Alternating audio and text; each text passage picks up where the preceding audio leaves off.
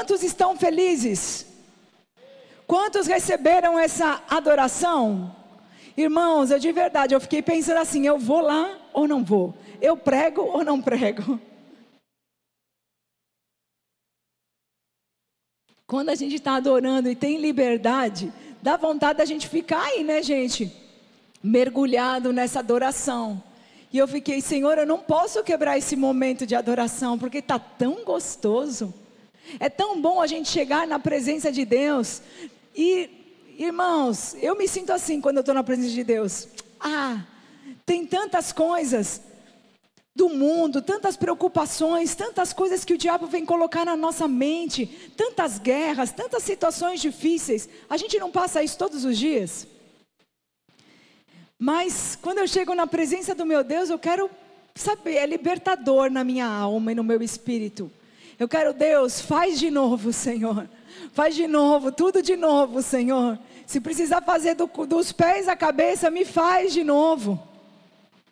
Muda tudo que tem que ser mudado em mim, Senhor. Eu quero mergulhar nas tuas águas, porque o que mais importa é estar nessa plenitude do Espírito. Amém? Então foi muito bom a adoração. Obrigada ao pessoal. Eu quero ministrar algo. E eu já vou até começando a falar que hoje eu não vou ministrar algo. Festa de tabernáculos, a festa dura sete dias e ainda no último dia tem uma grande festa. E nós estamos no meio da festa de tabernáculos, por isso que eu não quis desmontar a nossa casinha aí, para a gente sempre lembrar que estamos em um período de tabernáculos. Lembrar que nós somos essa, esses tabernáculos frágeis, que nós dependemos única e exclusivamente da presença de Deus, amém? Então eu sempre gosto de olhar para o tabernáculo e ver que eu sou uma cabana frágil, que ainda que eu pareça forte, eu sou bem frágil, irmão. Ainda que tudo em volta pareça que nós somos às vezes como pastores ousados e tal, nós somos ousados por causa do Espírito Santo. Nós fazemos o que tem que ser feito por causa que o Espírito nos impulsiona. Mas a verdade é que nós somos bem frágeis. Então eu gosto de ter essa cabana. Mas é, nesse tempo todo de pandemia e tudo isso, eu tenho orado por bastante tempo, e nesse tempo que eu fiquei fora, eu tenho, eu tenho algumas coisas, irmãos, que eu tenho umas coisas de velho, sim, que a gente vai ficando mais velho, eu tenho umas manias.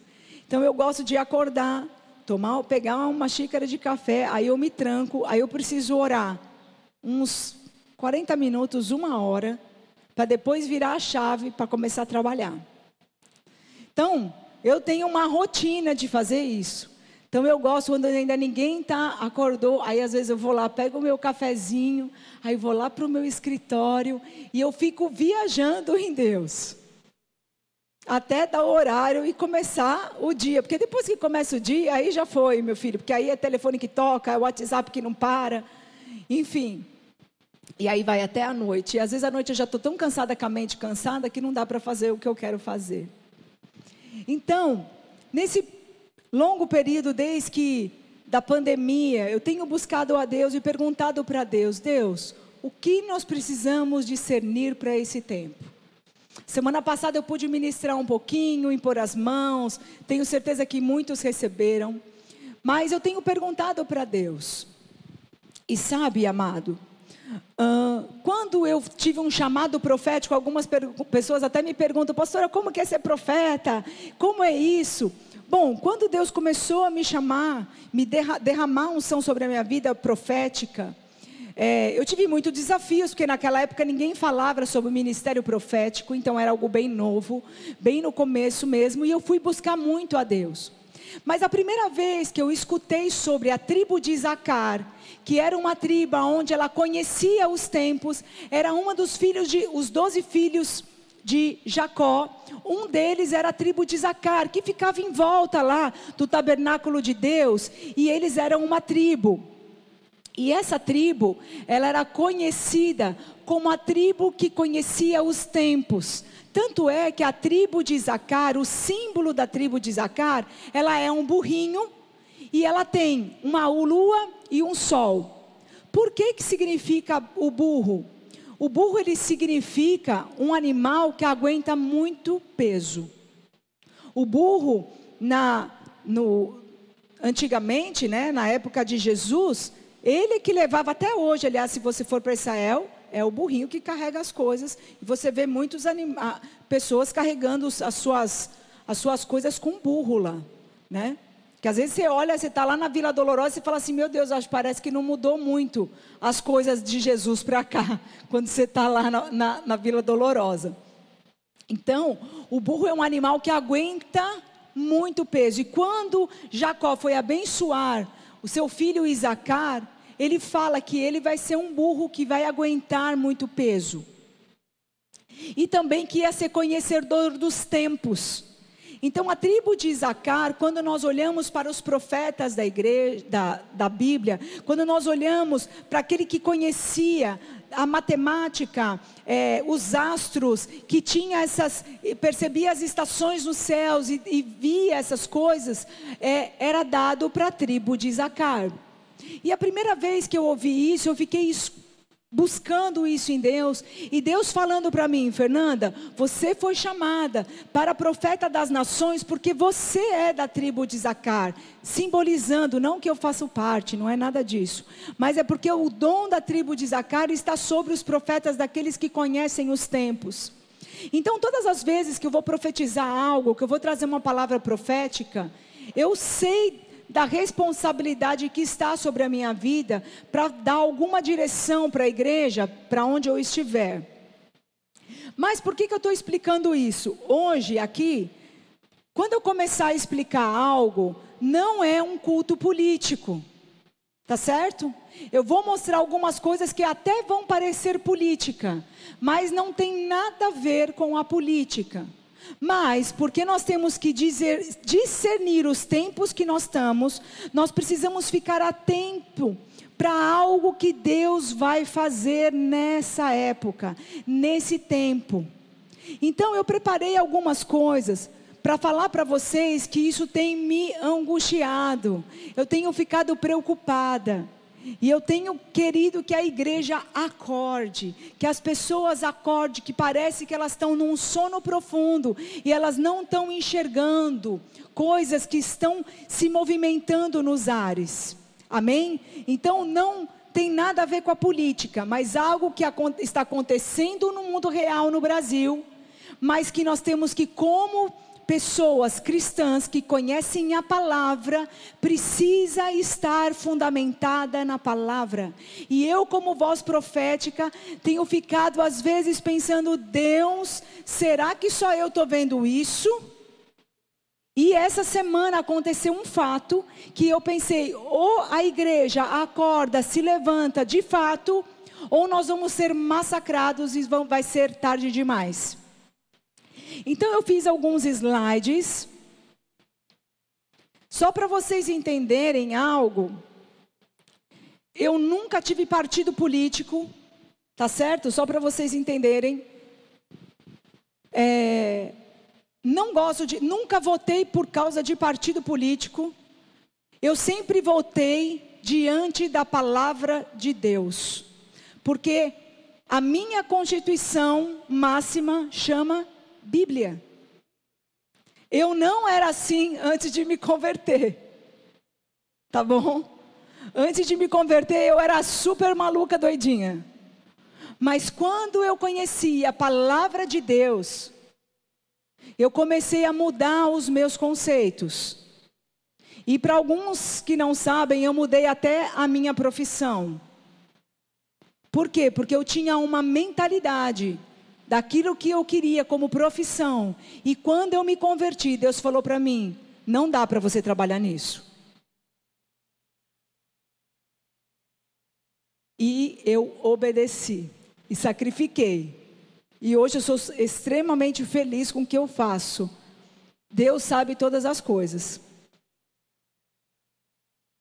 Por isso eu estou te falando que você precisa estar fundamentada a tua vida na palavra, no seu trabalho, com a sua família, com na, na, sua, na, na, na sua forma de viver dentro da igreja, na sua forma de viver no seu trabalho, em todas as áreas. Você não pode esquecer que você é um cidadão dos céus. Amém. É, Brasil, celeiro do mundo. Eu, o Bruno tem quantos anos? 22, né? O Bruno tem 22? 22. É, quando o Bruno tinha dois anos, ou seja, 20 anos atrás, no ano 2000, isso nós estamos, nós estamos em 2021, então 1999, teve um evento na Argentina. E para vocês talvez não saibam, mas na Argentina viveu um dos maiores avivamentos que essa terra já pode ter visto. A Argentina viveu um dos maiores avivamentos que nós já vimos. O avivamento da Argentina durou mais ou menos 15 anos. Foi maior do que o Catch the Fire. Foi algo poderoso. Para vocês terem uma ideia, em 1999, quando as pessoas falavam de América do Sul, elas pensavam na Argentina, ninguém falava em Brasil de tanto a Argentina estar lá na frente. O dinheiro dela era muito maior, muito mais valorizado. E nessa época, o Marcos era um, uma pessoa que era cristã, mas ele era altamente travadinho, assim, quadradinho, né? Aquela coisa bem travadinha. O Marcos foi avivado num, na Argentina, num mover, no avivamento que houve na Argentina. Os pastores do Brasil iam de caravana, amado, para lá de ônibus, para receber o poder que existia na Argentina. E se hoje você colocar lá na internet avivamento da Argentina, você vai ver que a pessoa que começou o avivamento chamava Cláudio Freisman. E foi um dos avivalistas poderosos. E nós fomos, o Bruno tinha dois anos, e nós fomos, eu e o Marcos, para esse, para dois anos seguidos, nós fomos para muitos eventos que tiveram na Argentina. Nós fomos muitas vezes, era perto, a gente morava em São Paulo. E algo poderoso aconteceu lá. Numa das vezes, nós estávamos numa delegação, talvez de 40, 50 pessoas, com a, com a Neuza Tioca, estava liderando a nossa caravana, né, com os pastores, nós estávamos juntos com a, com a, com a doutora Neuza. E nesse lugar, houve um quebrantar. A Cindy Jacobs começou a profetizar sobre o Brasil. Mais ou menos 1999, mais ou menos não, 1999. E começou uma unção, um poder. E foi a primeira vez que eu escutei a pessoa falar: o Brasil será celeiro do mundo para muitos e muitos missionários. Nesse dia, ela também profetizou que iam aparecer muitos minerais no Brasil. Ninguém falava em pressão, ninguém falava a Vale, nem era tão conhecida assim. Logo depois de dois anos, a Vale do Rio Doce começou a brotar um monte de minerais e a empresa cresceu abundantemente. E eu lembro que nós, numa reunião, junto com o conselho, naquela época acho que nem era conselho apostólico, é, nós sentamos e falamos: Meu Deus, quando teve a descoberta lá nas minas, no Maranhão, as pessoas é, falaram sobre isso, falou: Meu Deus, foi profetizado pela Cindy, passaram um e-mail para a Cindy, a doutora Neuza Tioca passou e-mail falando o que estava acontecendo no Brasil. Bom, é, depois, em 2013, é, a, a Igreja Batista da Lagoinha trouxe a Cindy Jacobs para o Brasil. Né, assim, a, na época estava tendo um grande avivamento na Lagoinha com o Diante do Trono, e o Diante do Trono convidou a Cindy Jacobs em 2013, e ela trouxe uma palavra profética que eu quero que coloque, por favor, o próximo texto. Ela falou algumas palavras proféticas, no YouTube só tem uma palavra curta do que ela disse. Tá bom? Brasil, celeiro do mundo, pátria do evangelho. Concordo com John Maxwell e a ex-premier britânica Margaret Thatcher quando disseram: o Brasil é o melhor país do mundo, com grande potencial de crescimentos, uma superpotência econômica em potencial, com os recursos naturais, a biodiversidade que Deus nos deu, é possível eliminar e erradicar a miséria do Brasil. Mas esses recursos precisam ser bem geridos, com honestidade e transparência pelos nossos governantes. O Brasil tem uma dívida com as nações não evangelizadas e com as que nós evangelizaram. O que ela falou nesse contexto? Que no começo do mundo, no começo do descobrimento do Brasil, muitos missionários foram enviados para o Brasil e pagaram um preço muito grande para que a nação brasileira fosse evangelizada. Nós sabemos aqui no Nordeste como as pessoas evangelizavam pelos quatro cantos a cavalo. Missionários que vieram de da Holanda pagaram um preço poderoso aqui nessa terra. Durante vários anos, recebemos investimentos de várias nações que enviaram missionários para evangelizar o Brasil.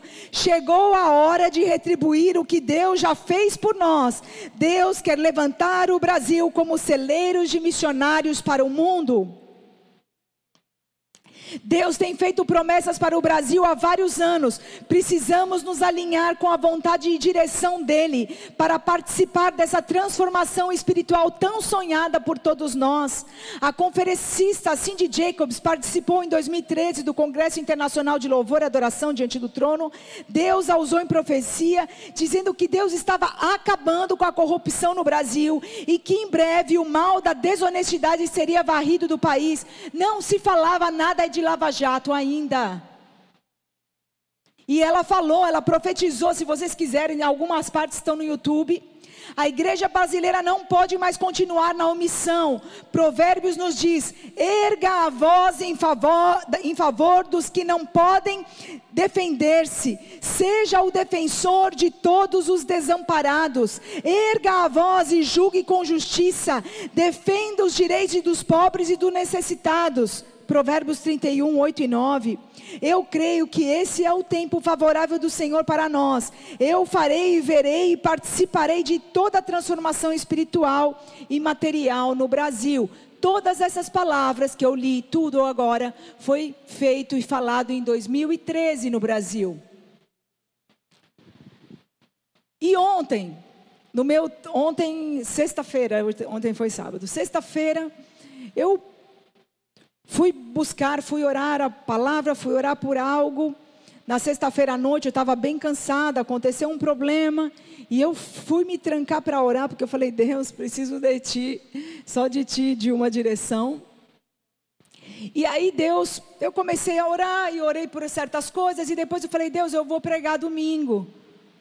E Deus falou assim: Eu tenho te dado uma palavra com uma unção que está sobre a tua vida de Zacar, tenha discernimento dos tempos, Fernanda. E eu falei, Deus, eu estou discernindo algo, o Senhor sabe. Mas tem coisas que eu não estou entendendo. E Deus falou para mim assim: lembra do celeiro do mundo. Eu até compartilhei com a pastora Alessandra que há uns dois meses atrás Deus começou a falar comigo sobre o celeiro do mundo. E eu falei, Alê, eu estou pirando nisso que Deus falou.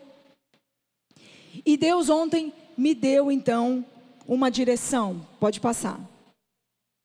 Brasil, celeiro do mundo. É, eu passei sábado orando e buscando todas as pesquisas que vocês podem imagi possam imaginar.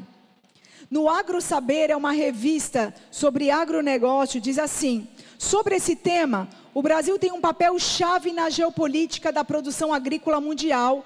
Atualmente, ele ocupa a terceira posição como maior exportador de produtos agrícolas do mundo, ficando apenas atrás dos Estados Unidos e Europa. Europa, vocês sabem que ela não é um país, são vários países.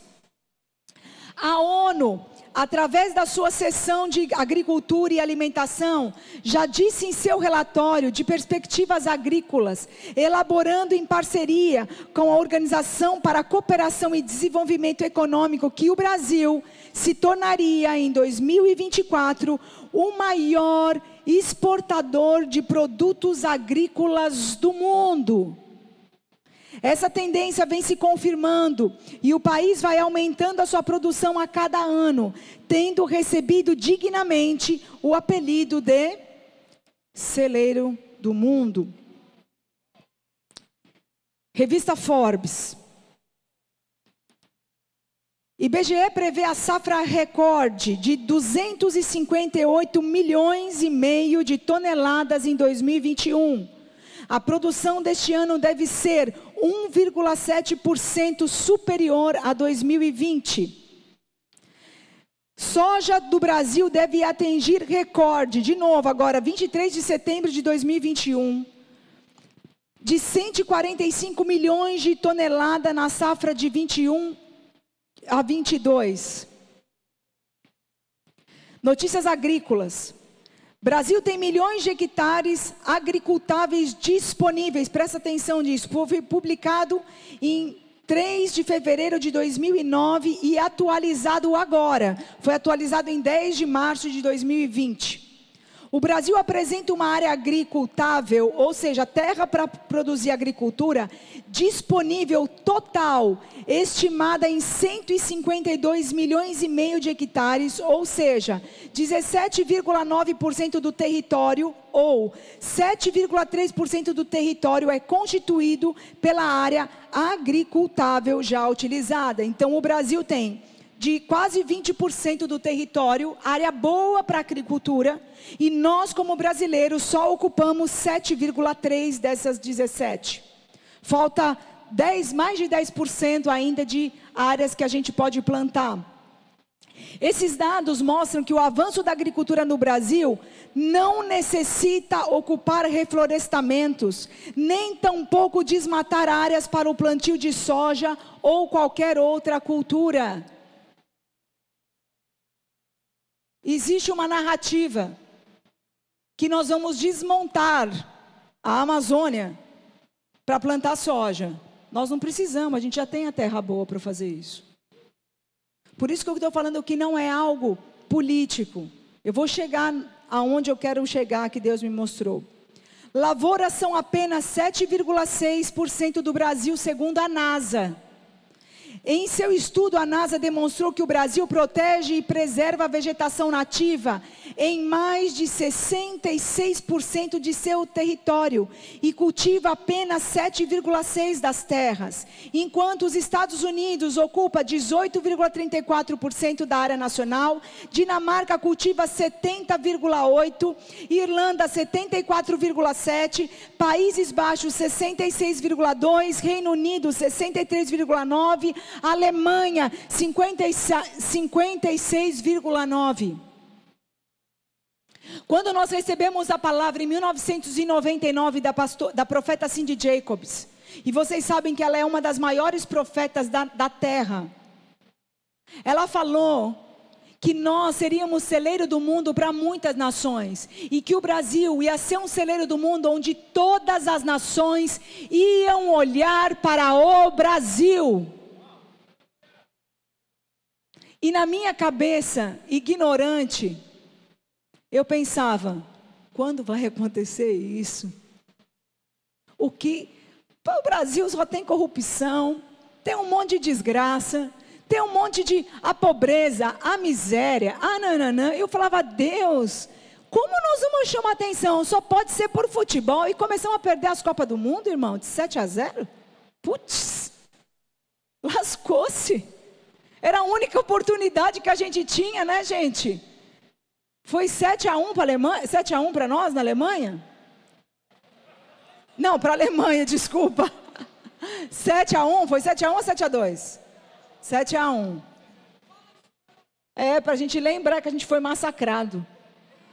Foi triste esse dia. Eu estava nos Estados Unidos, irmão, todo mundo torcendo contra o Brasil. Fui no supermercado, pensei assim, não acredito. E os caras, ai, Brasil perdeu, né? Brasil perdeu, né? Eu assim, ó, estava com tanta raiva que o Brasil tinha perdido. Bom, não veio pelo futebol, não veio pelo carnaval, mas está vindo por isso aqui. Quando a Cindy Jacobs profetizou que era celeiro do mundo, Eu pensei, gente, na minha cabeça, de novo ignorante, eu pensei que a gente ia ter tanto missionário indo para tanto lugar, que a gente ia exportar um milhão de pessoas. E de verdade, nesses anos todos, eu não tenho visto isso. E na minha cabeça, quando eu vou para outros países, eu fico pensando, Deus, como que é assim, celeiro do mundo? E eu estava nos Estados Unidos, assistindo um jornal de lá. E aí saiu uma reportagem, Brasil celeiro do mundo. Aí eu falei, não, eu não estou entendendo. Será que eu entendi mesmo? Os Estados Unidos está declarando que o Brasil é celeiro do mundo. Foi aí que eu fui fazer minhas pesquisas. Eu falei, peraí, o que está acontecendo? Como eles dão uma notícia lá e nós damos outra aqui no Brasil? Porque no Brasil não é dada essa notícia. Eu falei, peraí, eu tenho que ir para fora do meu país. Eu sou brasileira com muito orgulho, sabe? Aquela que põe a camisa e põe a bandeira. Eu sou essa brasileira. Como pode? Os caras estão olhando para um país que as pessoas não estão vendo. E aí, amados, eu pirei. E eu comecei a estudar e orar e pedir para Deus nos dar revelações para esse tempo. E eu falei, Deus, me mostra. E Deus começou a falar para mim assim, Fernanda, aonde teve um celeiro no mundo? Eu falei, José. E Deus falou, e por que que eles fizeram um celeiro? Por causa da fome? Aí Deus falou, mas já existia a fome? Eu falei, não existia fome. E Deus começou a me dar um ensinamento. Falei, Deus, eu só consegui ver um celeiro na Bíblia, porque todas as palavras que Deus nos dá, amados, nós precisamos nos dobrar pelo princípio da palavra. Nós não podemos falar coisas que não estão baseadas em fatos, no universo bíblico. Nós temos que pregar a palavra. Por isso que eu falei que eu não sou de partido, eu nunca tive partido, eu sempre votei no candidato que seguisse mais a palavra de Deus para ver se a gente tinha alguma chance de seguir princípios. E olha que eu não era assim, o Marcos me tirou disso. Ele que fez eu ir para a glória, viu, irmão? Palmas para ele, que ele me tirou. Porque olha o joelhinho dele que ele fala. Porque, irmão, eu, eu, era, eu era estranha. E aí, é porque ele já tinha mais princípio do que eu quando eu me converti. Então ele falava, Fernanda, não pode fazer isso não, vem para cá. Olha a palavra, o que a palavra diz sobre isso? Porque eu era a favor do aborto, irmão. Eu fui a favor do aborto. Eu vi amigas que fizeram abortos. Eu não fiz, não, graças a Deus, que eu não engravidei. Mas acho que se eu não conhecesse Jesus, eu era essa pessoa que falava assim: o corpo é meu, faço o que eu quero. Não tinha entendimento. Que bom que Deus me salvou, amado. Nossa, Jesus, o Senhor transformou o lixo mesmo. Fui reciclada. Mas eu era essa pessoa. Não, entendi, não entendia os princípios do Senhor. Bom, e aí eu perguntei para Deus: Deus, celeiro do mundo.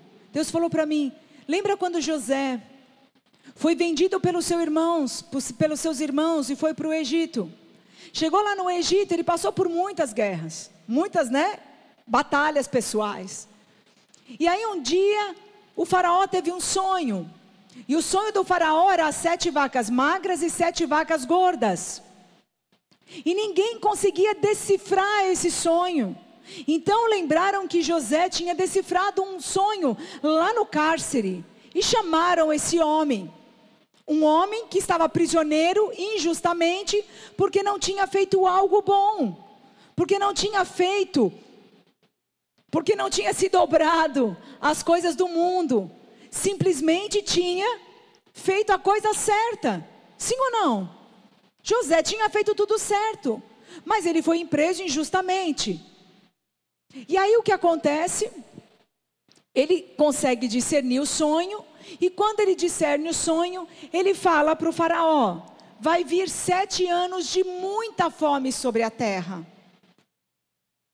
Primeiro, sete anos de abundância de grãos, e depois sete anos escassez, uma fome generalizada. E ele fala: como nós temos que fazer? Ele fala: nos anos de abundância, nós vamos produzir muito, muitos grãos, e nós vamos fazer cidades celeiros, e nós vamos encher esses celeiros. E quando a fome na terra começar, o que nós vamos fazer?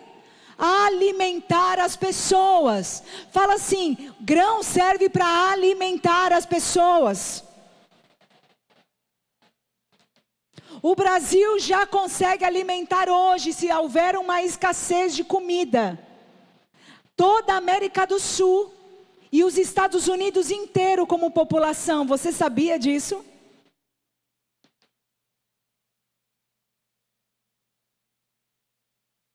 Essas coisas não são divulgadas. Essa é a minha revolta, porque eu tive que pesquisar para achar esses dados. Agora deixa eu te contar. Em 2025, nós vamos estar alimentando a América do Sul, a América Central e a América do Norte. Só que nós estamos em que ano mesmo? Final de 21. Faltam só três anos para a gente poder alimentar todas as Américas. Você está aí? O Brasil, querido, vai ser um baita de um destaque. Mas existe hostes malignas que querem fazer com que o Brasil não cresça. Que querem fazer com que o Brasil não aponte esses números.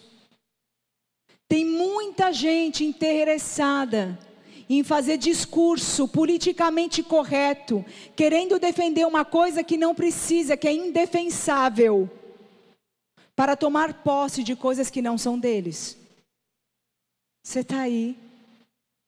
Só que quem pôs a mão no celeiro do mundo e quem fez o Brasil ser celeiro do mundo não foram os grandes agricultores, foi Deus. Porque em 99, quando eu escutei isso, Talvez devia ter meia dúzia de agricultores tentando plantar soja. Porque vocês sabem que tudo isso aconteceu assim, ó, em 10 anos do Brasil. E eu sei que o meu Deus pôs a mão na nossa terra. Eu sei que nada acontece por acaso, tudo é obra das mãos do Senhor. E se nós tínhamos essa palavra profética para acontecer, Deus sabe os tempos e as horas. E aí botou a mão no Brasil e fez ela acontecer. Usou meia dúzia de homens, sei lá quantos homens tem usado para plantar naquele lugar. E ano após ano, mesmo com escassez de água, mesmo com é, problema de geada no sul do Brasil, mesmo assim, nós tivemos milagres nas lavouras. É isso que aconteceu. Milagre nas lavouras. Olha o país que você que você serve. Mas o que aconteceu com José? Ele fez isso. Fez a cidade de celeiros. Organizou toda a, a parte de grãos de, do faraó. E aí chegou o tempo da fome. E o que aconteceu? Pessoas de todas as nações saíram das suas terras para vir até onde? O Egito.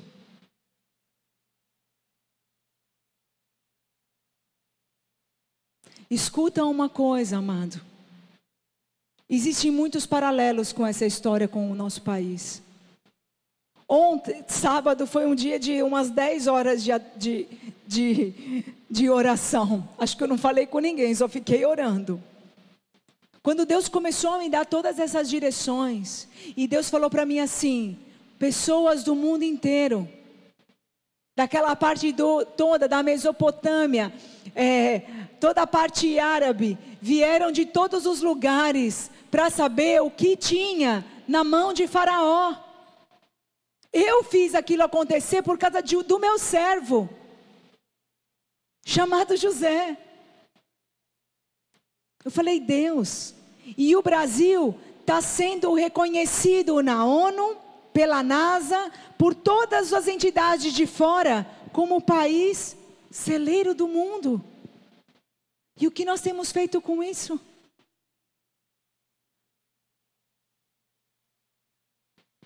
Deus preparou a família, Jacó e os seus familiares, a família de José, para um momento de perdão, para alinhar as famílias num tempo de uma crise, porque houve fome. Jacó não tinha que, que fazer, escutou que existia comida no Egito e decidiu mandar os seus filhos para poder comprar comida no Egito, porque não tinha onde comprar comida. Você está aí?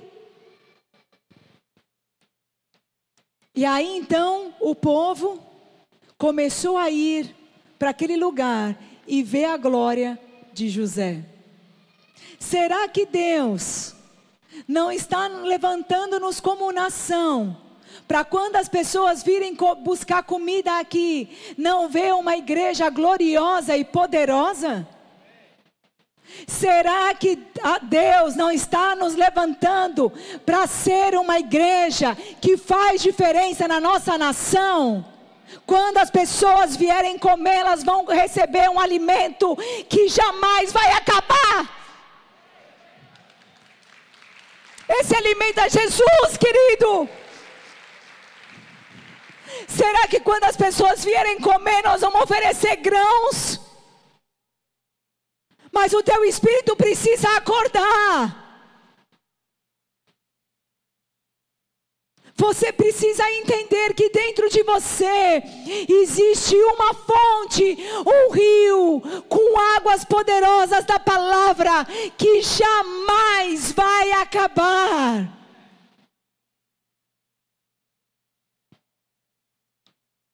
O Brasil está correndo um risco.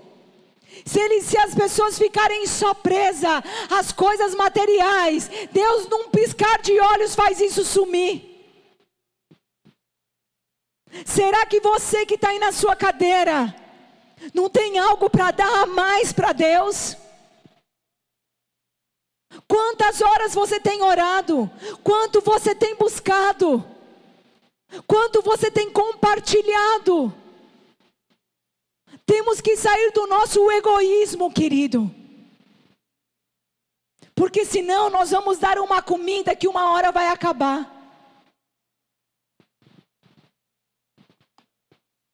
Tem coisas mais profundas para nós entregarmos.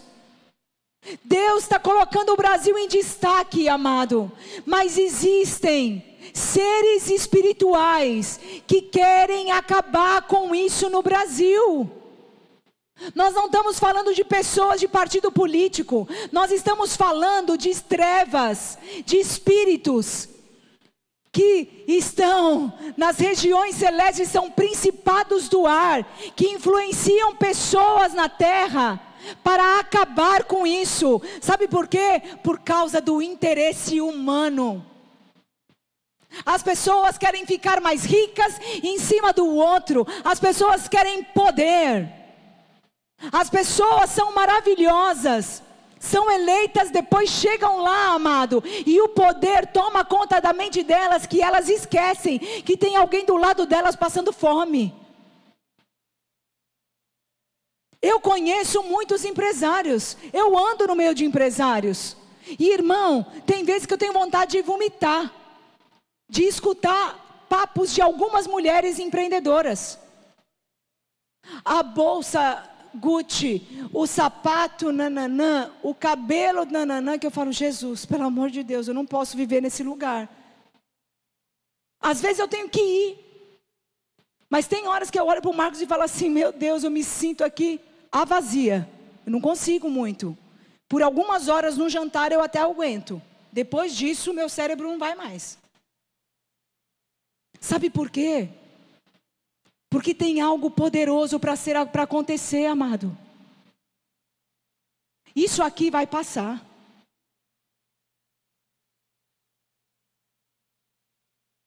Mas aquilo que você tem aqui como princípio jamais passa. Jamais passa. Sabe, amado, nós precisamos acordar. Como igreja brasileira, está aí de fato nos nossos olhos. Quero te passar algo. O que está escrito em Mateus 28, 19 e 20? Vamos ler todo mundo junto? Portanto, vão e façam discípulos de todas as nações, batizando-os em nome do Pai, do Filho e do Espírito Santo, ensinando-os a guardar todas as coisas que tenho ordenado a vocês. E eis que estou com vocês todos os dias até final dos tempos. Quem falou isso em Mateus? Jesus. Jesus falou isso para os discípulos. Ide e fazei discípulo para quê? Só aqui na Sapiranga? É a todas as nações. Todas as nações. Atos 1:8. Mas vocês receberão poder ao descer sobre vós o Espírito Santo, e sereis minhas testemunhas, tanto aonde? Em Jerusalém, que era na cidade onde eles estavam, como na Judéia, um pouquinho mais amplo, em Samaria, que era mais longe, já era outro território, até aonde? Confins da terra. Fala para a pessoa que está assim: confins da terra. Pensando que eles estavam lá em Jerusalém, o Brasil é o confins da terra, né, gente? Vamos combinar, que é longe, né? Mas eu tive a curiosidade de buscar essa palavra que significa, o que, que significa confins da terra? Confins da terra significa um lugar onde tem uma fronteira longe. Ou seja, você precisa passar a fronteira de lugares que ainda não foram é, desbravados. Obrigada. Confins da terra, na palavra, significa desbravar um lugar que foi impenetrável. Próximo essa semana para todos nós. Barroso é o ministro do STF, impõe mais uma derrota a evangélicos, revista Veja da semana. Ministro do STF proíbe missões religiosas em terras indígenas. Decisão atende pedido do PT e da articulação dos povos indígenas do Brasil. Escrita na revista Veja. Isso é uma derrota para a bancada evangélica e as suas missões, base de apoio do atual governo, que insistem em avançar sobre esses territórios com o intuito de evangelizar os indígenas, como se eles não pudessem ter a tradição religiosa deles. Isso aqui fez eu pular da cadeira, irmão.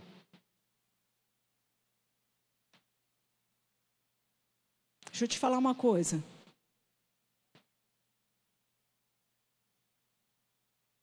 Eu não sei quantos sabem, eu tenho pastores amigos que moram em Cuba.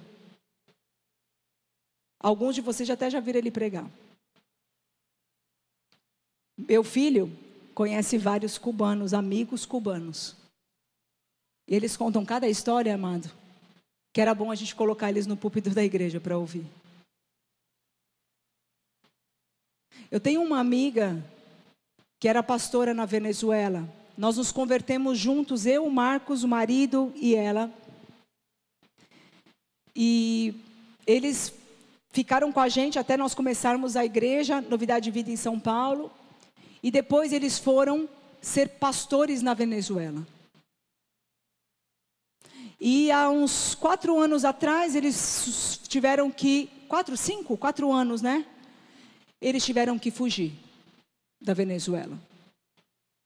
Filha médica, casada com venezuelano, eles todos são venezuelanos. A filha veio com o bebê de um mês no colo e transitou a fronteira a pé. Porque ela era médica e o governo venezuelano obrigou ela a fazer certas coisas contra os princípios dela bíblico. E ela falou: ou nós vamos embora, ou nós vamos ser pego. Eles largaram tudo para trás e vieram com a roupa do corpo. Meus amigos pessoais. Isso aqui, amado, não tem outro nome. Agora vão falar para a gente aonde nós vamos ter que evangelizar? Escuta algo. Está passando algo no Brasil que nós nunca enfrentamos na face do Brasil todo, do nosso continente. A Argentina, eu vi o avivamento, ninguém me contou. Acabou o evangelho na Argentina. Quando eu fui para a Argentina, nessa época, amado, você ia em qualquer lugar e as pessoas falavam assim: ai, você já é cristão? Todos nós somos cristãos. A gente ficava impressionado, porque toda a Argentina tinha ouvido falar do Evangelho. Amado, a gente entrava nos lugares, a gente abraçava, chorava junto de ver a alegria que estava acontecendo naquele país. Cara, a Argentina está 40% mais pobre. Nós precisamos acordar e lembrar dos princípios bíblicos. Nós precisamos ser voz. Nós não podemos ouvir uma decisão dessa e falar assim: ah, tá bom, eu vou respeitar os índios. Como é que é? Se os índios morrerem sem Jesus, eles vão para o inferno. Sim ou não? Diante da palavra de Deus, os índios precisam ser salvos.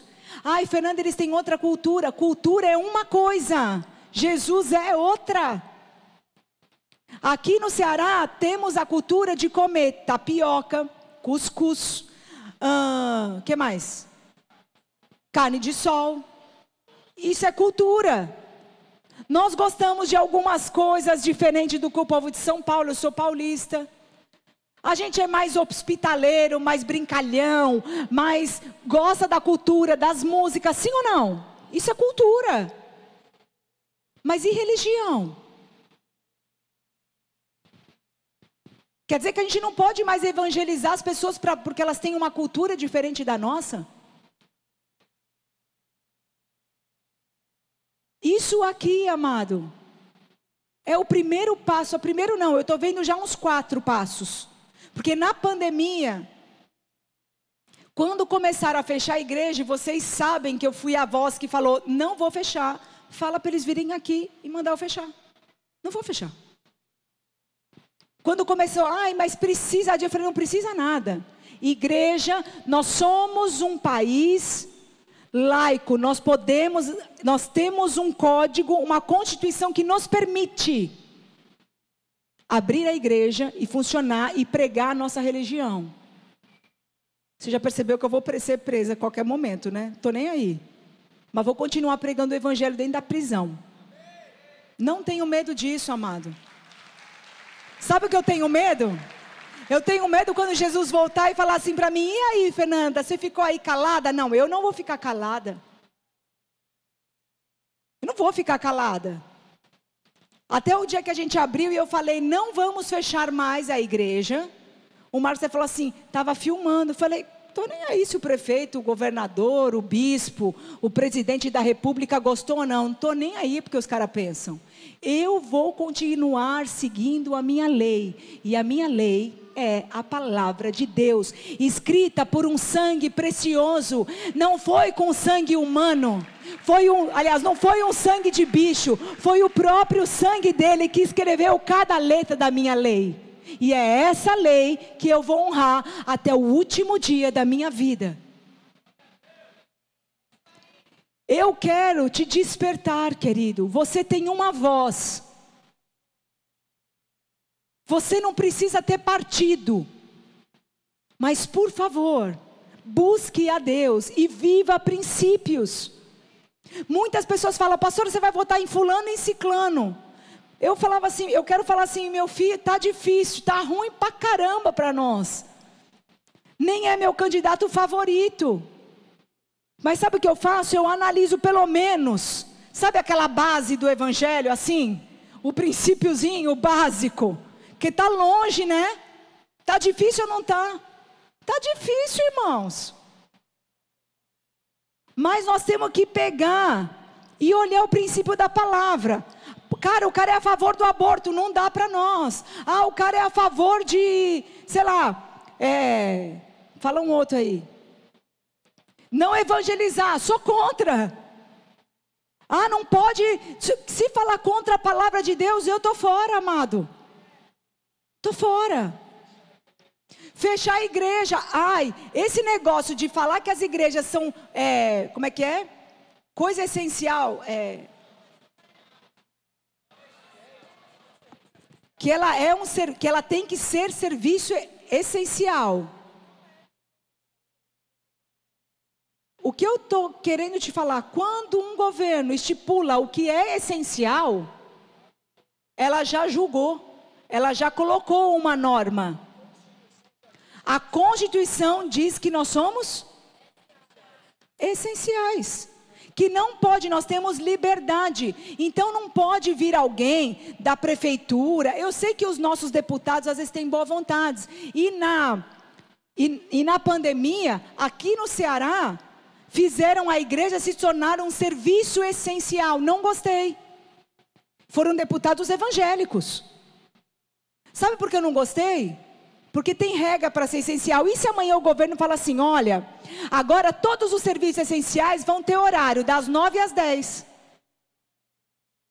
Aí nós não podemos abrir, nós só podemos abrir das 9 às 10. Nós não podemos entrar nessa de essencial. Nós estamos acima do essencial. Nós somos igreja. E quando teve guerra, a Primeira Guerra Mundial, a igreja, as pessoas que, que que tinham Jesus, estava lá, cruz vermelha, ajudando em hospital, ajudando com enfermagem, trazendo palavra.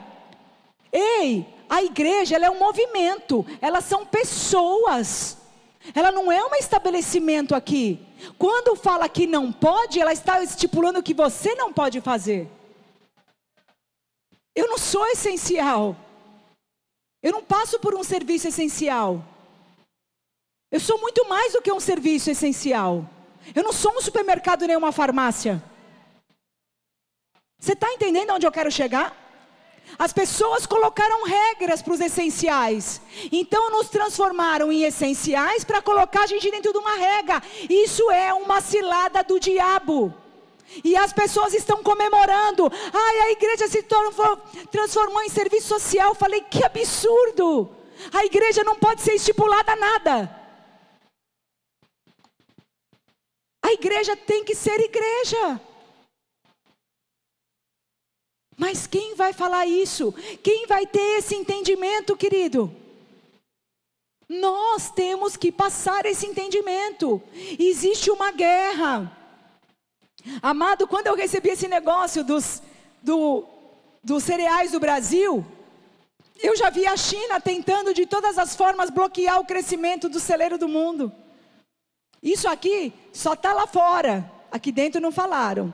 Aqui está abafado o som. Mas eu vi muitas notícias lá fora. E eu falava para o Marcos assim: parece que eu estou vivendo em outro lugar. Porque lá dentro fala uma coisa e aqui fora as pessoas estão vendo de outra. Ei, tem algo acontecendo, tem algo se passando. Quero te falar, amado. Deus colocou uma voz sobre a tua vida. Fernanda, o que isso tem a ver com o tabernáculo? Tudo. Você é um tabernáculo que tem voz. Sabe por quê? Porque Deus derramou sobre a tua vida. Deus colocou sobre você algo poderoso. Isaías 36, 13 diz assim: Se clamares por conhecimento e entendimento, e por inteligência, vai alçares a tua voz. A Bíblia fala, se vocês puderem agora colocar Isaías, acabou, né? A última tela era essa, não era? Tem mais uma? Vai. Pode passar. Era a última tela essa? Isaías 36, 13 diz assim: Se você clamar por inteligência e conhecimento, Deus vai te dar voz. Igreja, em nome de Jesus. Deus está te dando voz, porque Deus te fez inteligente, cheio de conhecimento. E hoje eu te dei conhecimento. Então, quando você tem conhecimento, você alcança a voz de Deus. Eu não sei como está a tradução. De Isaías 36, 10, eu esqueci de passar para vocês. Provérbios 2, 3 diz: Clamei a Deus com a minha voz. A Deus levantei a minha voz e Ele inclinou para mim os ouvidos. Igreja Novidade de Vida. Nós precisamos acordar, nós precisamos despertar o nosso espírito, sabe por quê? Porque estão chegando vozes que querem calar a igreja, estão chegando vozes que querem paralisar, e como eu falei, na Venezuela foi assim, foi de pouquinho, amado. Foi bem de pouquinho, porque esses meus amigos estavam fazendo uma obra poderosa na Venezuela. Eles começaram embaixo de uma árvore fazer cultos. De repente tinha milhares. E aí eles construíram a igreja. E de repente, teve um dia que eles não puderam mais.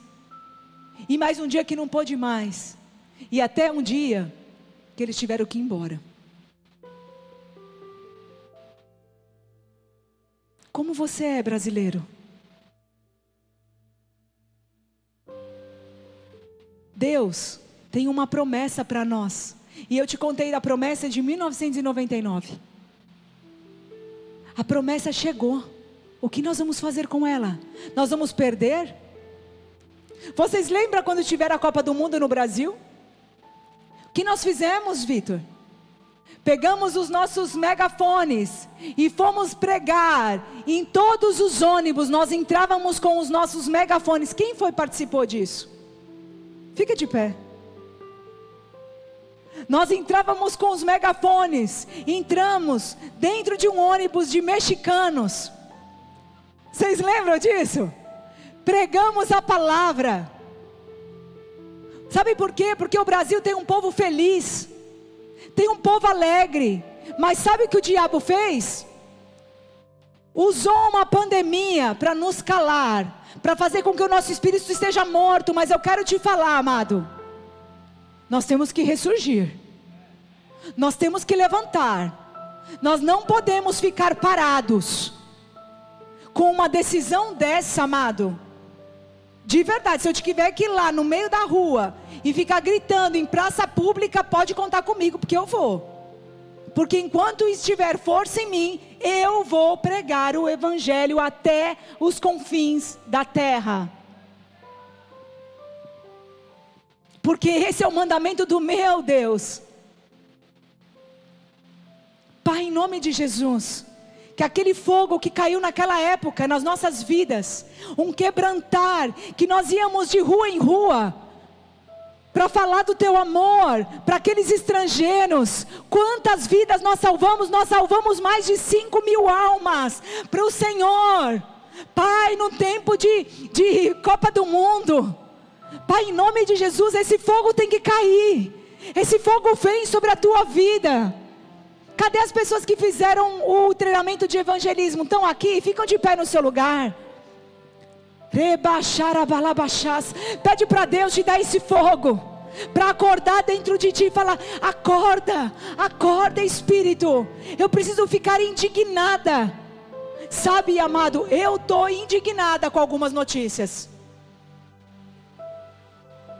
Estou indignada tem me irritado algumas coisas. E eu falo para Deus: Deus, o que eu vou fazer?